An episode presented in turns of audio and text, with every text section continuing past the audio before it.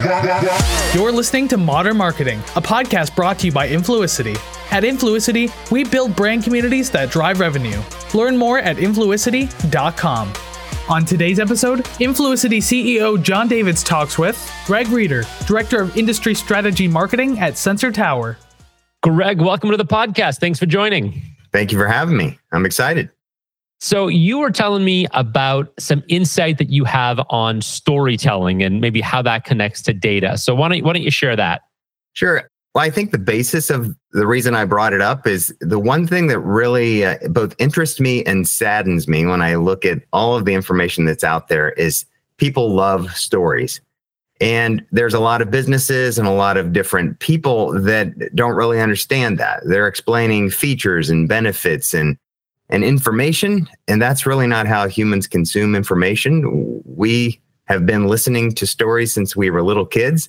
And that's how we really like to gather the information that we make decisions on. So it's all interrelated, but it all begins with a story. So whether you're a business selling something, you're a person pursuing an idea, or you're a professor trying to explain a complex topic, the best way that humans seem to receive that is through stories. And how does that relate to data? Because I'm with you 100% and I want to dig into that a little more. But then how do you spin data into storytelling?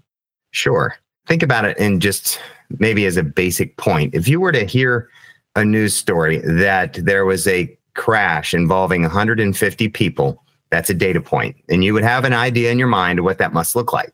If they explained the story in detail that it was 150 kids on a school bus hanging over the edge of a cliff that were rescued by firefighters in the middle of the night, like that's a totally different story. It still has data in it. The data point helped you give some context. The story helps you have emotion. And I, I think that's where the data and the decision making come into play. Is uh, the company I work for, we we collect data and provide insights to people but again, it's just data. They have to make a decision based on that. And they're making a decision based on the information they received and the emotion that it causes. So if you're interested in spending money on advertising, the reason you would want to spend money on advertising, there are many, but one of those is obviously to lead to sales, which leads to revenue, which leads to happy stakeholders, which leads to happy customers. Like there's emotion at the tail end of the data that you started with. Yeah, and that's a great point you made. The idea that if it happens to one person, it's a story. If it happens to a thousand people, it's a statistic. yeah, exactly. And, and you want to be telling a story. So you're great at this, and I've seen your stuff on LinkedIn. How do you actually come up with, how do you take a bunch of data and then distill that into an interesting story? Are there any techniques that you use? Yeah, that's a good question. If I think back to some examples, one example that, that really resonates with me when telling a story, and it ties into the data point, is there was a, uh, a TED talk a few years ago, and the discussion of the topic was storytelling and how we use brain chemicals to understand stories. So I believe the uh, let's see who the speaker was on that. It was David Phillips. That was about six years ago. It's a TED talk if you want to look it up. But he talks about cortisol and endorphins and dopamine and oxytocin, and all these are chemicals in our brain that determine whether we have fight or flight or whether we feel relaxed or creative or we're focused or we're motivated. So when you use data, it still invokes all of those emotions depending on how you tell the story. So I guess from a marketing point of view, you can talk about the wonderful benefits of a product that you offer. But when you talk about how that's going to make someone feel, that's where the decision happens. So if we think about it, you mentioned LinkedIn. I, I did a, a one of those little analysis of luxury watches. It, what's interesting, if you look at all the creatives across all those brands, they're still selling a luxury item. There's still a, a little bit of emotion involved. There's a little bit of status involved. But if you're Rolex, you talk about the amazing people that wear Rolex. If you're a Tag Heuer, you talk about the rugged people that must have a Tag watch. Like it's an emotional thing. It's not that you need to tell time or that you even need status. You want to identify emotionally with why you're wearing this timepiece. And that it's really the same across any product or category. You just have to figure out what that emotion is when you tell the story. One of my favorite examples of that is when Don Draper said, Your cigarettes are toasted, everyone else's are toxic and I don't know if you watch Mad Men, but it's exactly. the exact same yeah. thing. It's it's just about it's about anchoring your product in a story that resonates yeah. with people. Yeah. Well, I mean, if, if we take it a little bit farther, let's take it out of the product context. I was in a small discussion with uh, Steve Davis. He was the director of projects at SpaceX. That was a few years ago. So he's a rocket scientist, but he's a quirky guy. He's done all kinds of interesting things. Open an ice cream shop, a bar that collects Bitcoin and has angry hour where you have to shout your drink order. Like he's a quirky guy. but the discussion that he gave us and, and was interesting because he was a guest at a marketing discussion. So we got this rocket scientist talking to us about marketing. But the point of his discussion was about data and SpaceX specifically and why it made sense. Why are we going to the moon or why do we want to go to the moon? There's really there's really originally no financial reason to go there. It's an emotional reason. We're explorers by nature. Humans want to find out what's new and different. So we'll spend any amount of money we can to get to the moon. But when he broke it down, he said, What's the most expensive substance on earth? You know, and people in the audience were like gold or platinum. He's like, It's heroin. Heroin by the ounce is probably the most expensive substance on earth. And even if the moon were made of heroin, it wouldn't make financial sense to go to the moon to mine it because it costs too much to get there.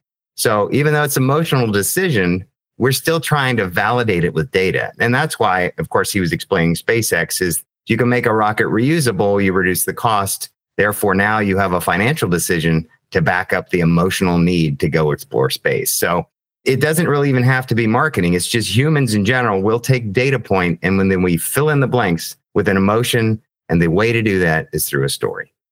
And it's really a tale as old as time. I mean, I'm I'm pulling off a famous lyric right now, but if you think about it, the fairy tale story, even the biblical stories, I mean, stories that we remember and recount today from the Bible, the greatest book ever, or the most top selling book ever sold, those are all stories. I mean, and they're they're the greatest stories ever because you know they're phenomenal hero journey type stories and they have lasted centuries. This podcast is brought to you by influicity since 2015 we've been building brand communities that drive revenue.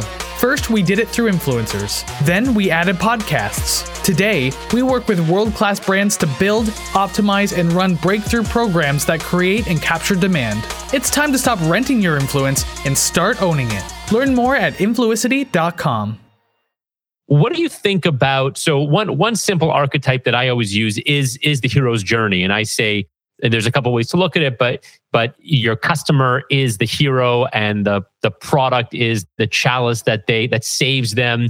So there's all kinds of ways to approach it. Is storytelling something that you think most marketers do well or do you think it's something that most people should probably study a little harder I think with anything, people can always do a better job. I, I don't want to disparage anyone. That's a very but, nice way of saying it. um, but the challenge is that everything is data driven when it comes to business, right? We need, especially in marketing, have MQLs and SALs and and leads and funnel activity and cost per lead and lifetime customer value. Like everything's a number. And so I think the trap you fall into, especially as a marketer or anybody in business, is that you try to you try to play to the test, right? You, you want to make sure you get the answers right instead of learning the material. And I, I think that's maybe a lesson that marketers need to fall back to is ultimately all of those numbers will do well if you craft the story well. It's not the other way around. You don't drive a bunch of people to come hear your story. You tell a good story and people will come listen. And, you know, maybe it's a nuance, but I, I do think generally speaking, marketers and especially business leaders can do a better job of telling stories because that's if you think about some of the most iconic people that are leaders in business generally speaking they're great storytellers like richard branson. He tells very short stories because he understands attention span. He he's pointed that out several times.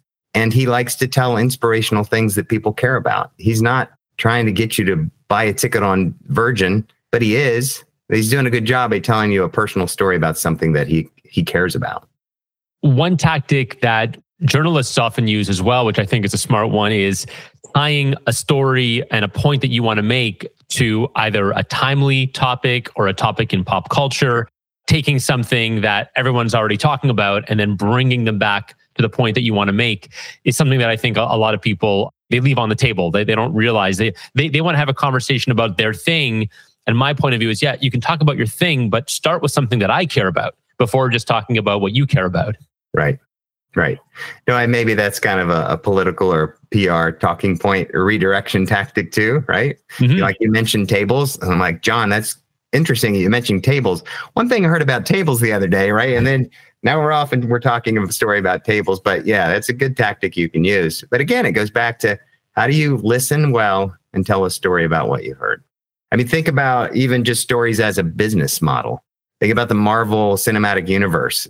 I read something the other day. If you were to sit down and watch every movie back to back, it'd be four and a half days, 110 hours worth of stories that they're making billions of dollars off of telling a story. There's sure there's product and merchandising, but the money is made from telling the story. Of course. So let's wrap this conversation up on data because that's obviously you work for a data company and we all, you know, data is at the forefront of what we do. So how do you ensure that you're not telling a story, quote unquote, that really is just a laundry list of data points? How do you figure out here, here here's the thing you should talk about. Here's here's a page of data points, but really this is the one or two things that you need to focus on. Yeah. So can I give an example? I know we're we're trying to be um, instructional about it, but I think you would ask an earlier question and maybe this answers it a little bit more finite. So, in order to understand data, a lot of modern technology tries to use data visualization. Like, can we can we put it into a picture so that we can better understand what's going on here? Like, we all are drawn, or a lot of people are drawn to infographics and charts because we want to visually understand the story. But that's using data to tell a story. It's an an old old story, but John Snow I don't know. If, do you know about John Snow in England? Mm-hmm. Yep. So John Snow, the cholera uh, epidemic was happening. All he was doing was gathering data. He was gathering data points. He was plotting them on a picture to figure out where people were sick.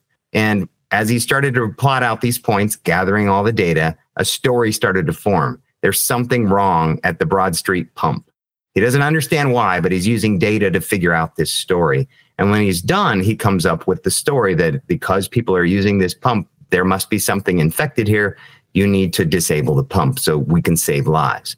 They didn't necessarily agree with him, but they did remove the handle from the pump and the epidemic in that area subsided. So he's considered the father of modern epidemiology because epidemiologists and science use data to understand a story much better. And so that's the same with marketing. You have to figure out what it is that you're trying to understand by gathering all the data points, and then you can tell the story. So that's the earlier question you asked. Some of the things that I put out on LinkedIn, for example, you know, I put out stuff about paints and stuff about Formula One and things about watches. I just did one on consumer product goods. There's a story in there. What's the story? Are they spending more because they want more customers? Or are more customers coming because they're telling a better story? Like, what is the reason? And the only way to figure that out is to start with the data. And then you can craft the hero's journey, so to speak, to figure out how that data point rose to the top of that story arc. That's awesome.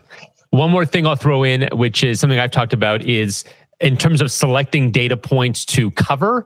If there's a data point that you look at and it slaps you in the face because you say, well, I can't believe that that's actually the case, that's a good one to lead with, I find also. So, a good example of this is when you're looking at high ticket sales or anything where the people on one side are trying to express a point like you can save spend $5,000 and save $500,000, you have to be very careful that you're actually being honest and truthful and, and, and those data points exist. But oftentimes when I, I comb through data, you know, for our clients or I'm looking at things that we can pull at, what I discover is, oh, if people only knew this, if we could shine a light on this in an interesting way, they wouldn't believe it because, you know, this slaps you in the face, but most people aren't going to dig into this data trove to actually figure it out. So if there's something you can find that is actually what I'll call a slap in the face type data point, that I find is a great way to build a story as well. Yeah, that's interesting. I'm trying to think of examples, recent examples for me. It often happens, like I said, where I see it mostly is if you're trying to sell, let's say, super simple, I'm trying to sell a piece of software. This software which costs, let's say, five grand a year, is going to save you $25,000 in man hours because you were doing this manually prior. That's a super simple example, but it's amazing how much that actually exists as technology gets better and better at doing these things. It actually is a truthful statement you can make. Yeah, and I think, and maybe maybe to take a twist on that, I think you know, Chat GPT AI can maybe help uncover some of those slap in the face kind of data points. I mean, I know there's a lot of hype around it, but it is interesting how I think we just, generally speaking, we just can't see the forest for the trees a lot of times, people in general, because we're so caught up in the paradigm that we always see. We're not seeing the obvious thing, is what you're talking about. You know, how did I miss that data point? It was right there all along. Yeah. There's an app idea right there. That's a good plug-in for ChatGPT. Find me the most absurd data point. yeah, exactly. Well, Greg, this was awesome. Thanks so much for joining us today. Well, thank you for having me. I appreciate it. Thanks for listening to Modern Marketing. This podcast is brought to you by Influicity, empowering marketers to build customer communities that drive revenue. We create massive demand via social, influencer, content, paid media, and of course, podcast. Learn more at influicity.com.